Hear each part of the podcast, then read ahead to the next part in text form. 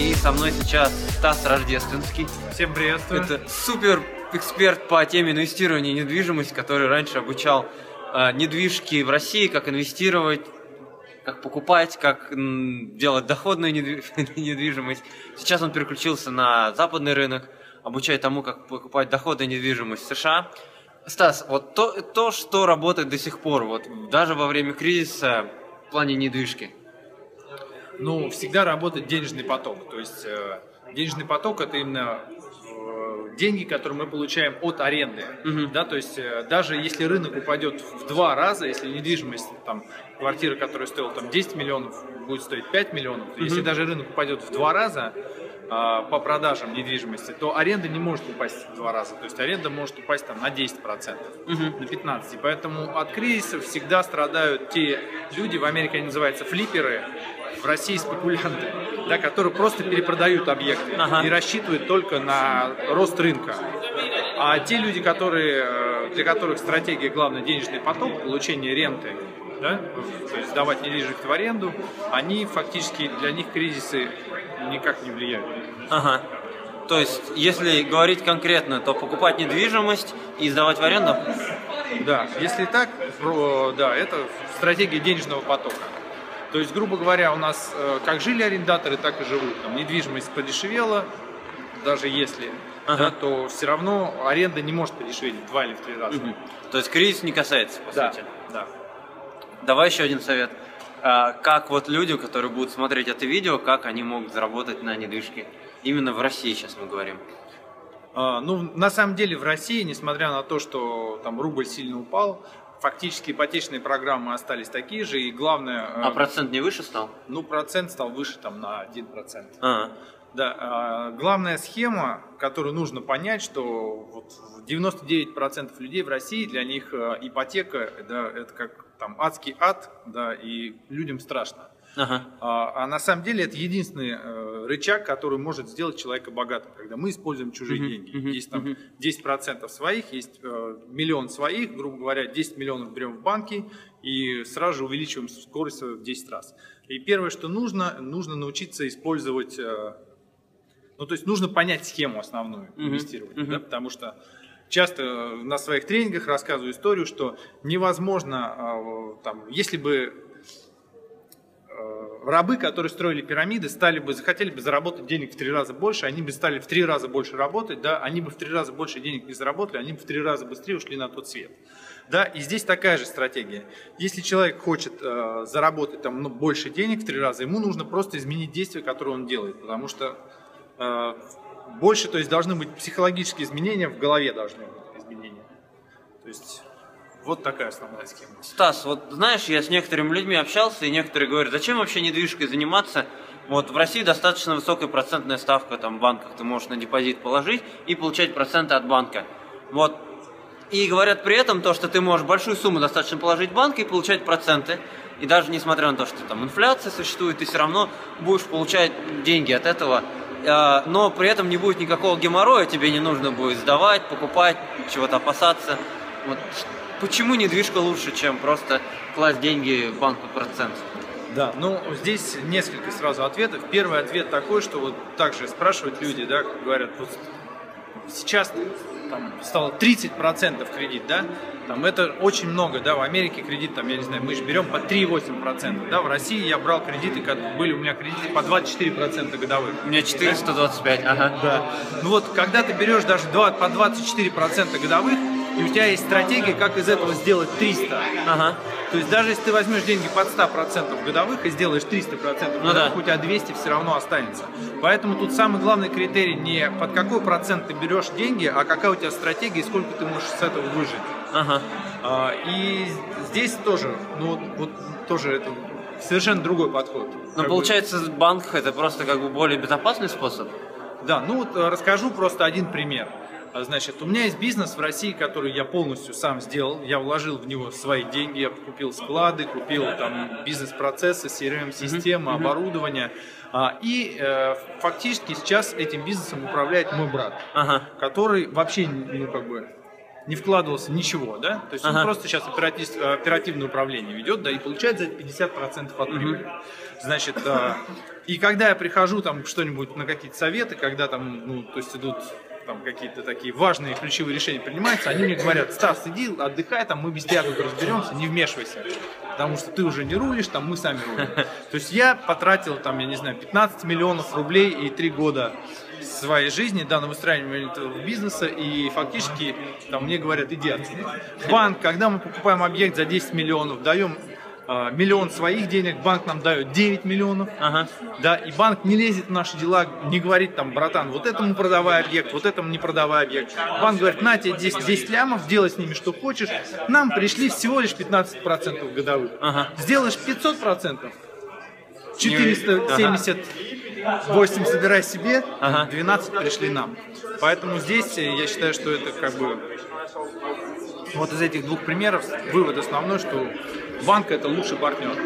Я когда прилетал раньше, у меня была растяжка в прошлом году, каждый месяц в новой стране быть. Я 12 стран проехал. И я постоянно, когда выходил, э, э, значит, э, выходил э, на самолет, э, выходил с трапа самолета в новую страну, я когда спускался по эскалатору, говорил спасибо Сбербанку за то, что сбываются все мои мечты. Такая это. Слушай, Стас, хорошо, про Америку. Вот ты сейчас активно, ты переехал во Флориду, я знаю, ты сейчас активно двигаешь тему инвестиций в недвижимость США. А, Одна стратегия, которая здесь вот хорошо работает и приносит прибыль. Да, ну главный момент, почему мы всей семьей переехали в Майами, во Флориду, и сейчас здесь рассматриваем инвестиции и реализовываем э, инвесторские различные стратегии. Первое, значит, самое главное, то, что рубль нестабильная валюта, да, и несмотря на то, что многие yeah. эксперты, да, предрекают, что и доллар сейчас рухнет, но доллар это мировая валюта, которая во всем мире, я не знаю, если дол- доллар рухнет, что вообще будет, как натуральное хозяйство, да, и поэтому мы приняли решение, что а, хочется получать cash flow в долларах США, а не в рублях, да, а, и потому что, потому что это просто самое сейчас- Я тебя вообще понимаю, который получал в рублях, а жил в Америке. Да, потому что у меня очень многие друзья, которые жили раньше за границей, сдавали квартиры э, в Москве в аренду, э, сейчас стали получать в два раза меньше, потому что, ну да, доллар упал, и фактически вернулись, жили за границей, дауншифтеры, и сейчас вернулись, потому что даже в Фейсбуке сейчас позавчера видел пост, когда а, Раньше там была фишка, что в Москве сдаешь квартиру и там живешь на эти деньги в Таиланде. Да, да, а да, да. теперь наоборот. В Таиланде сдаешь квартиру и на эти деньги живешь в Москве.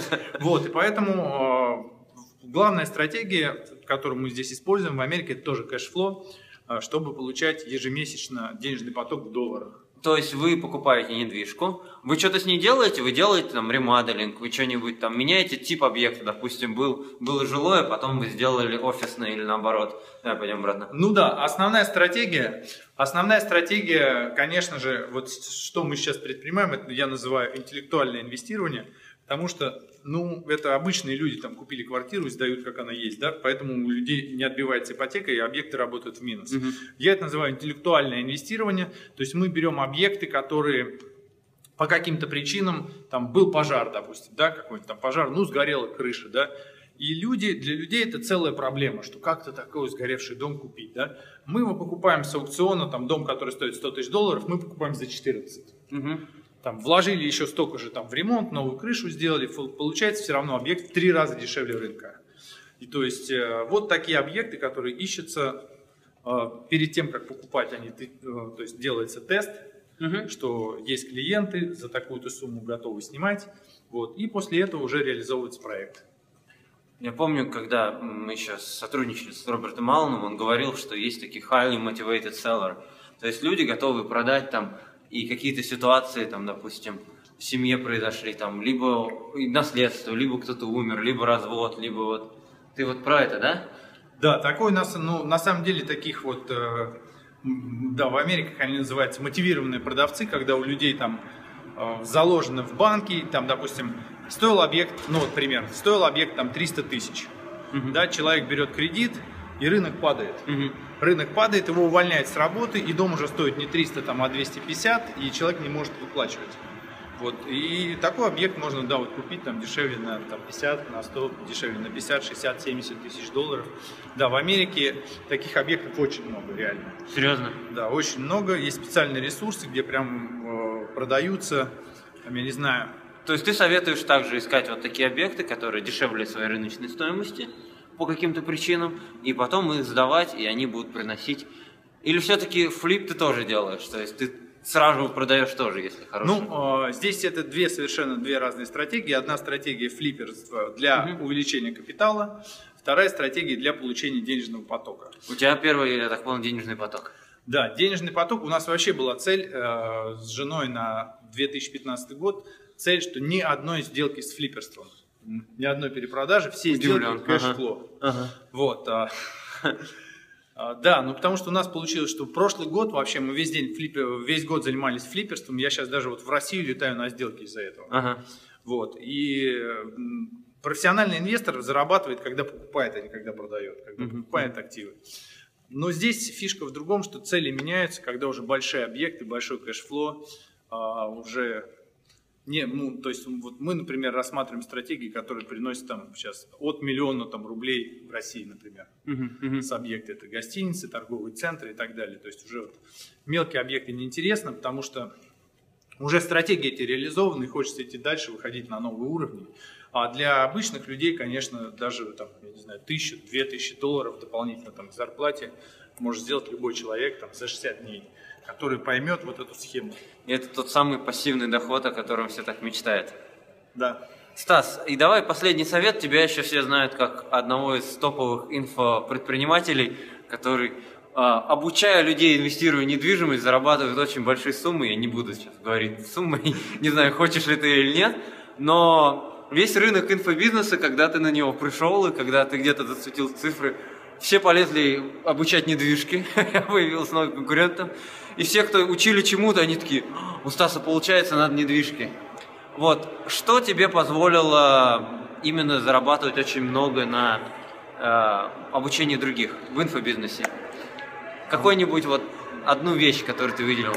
Может быть, Да, несколько. Ну, первое, э, первое, я очень много вложил в себя, я реально учился 10 лет, и я тренинговый наркоман, езжу на все конференции, на все... Мы сейчас на Traffic and Conversion в Сан-Диего, кстати. Да. То есть езжу на конференции, на тренинги и сам постоянно учусь, и продажам 10 лет учился, и поэтому первое, это естественно, что я был очень подготовленный в плане, ну, в плане спикерства и всего остального. Ага. В себя, короче, да. Второе, Ага. это, а, наверное, моя открытость. То есть, потому что люди боятся, там, как же я расскажу про свой объект, там, покажу адрес какой-то, да, вдруг у меня его отожмут, там, соседи. Я на вебинарах показывал все наши объекты, да, прям свидетельства о собственности, не закрашивал там ни свои паспортные Ага. данные, ничего. То есть, это, мне Доверие кажется, повышало, да, по- повышало доверие.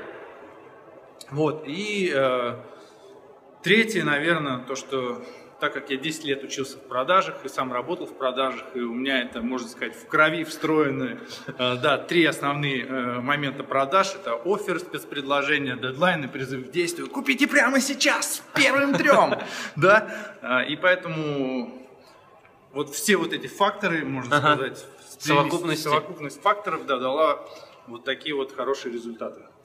Ну и большая цена на продукты. Ну Наверное.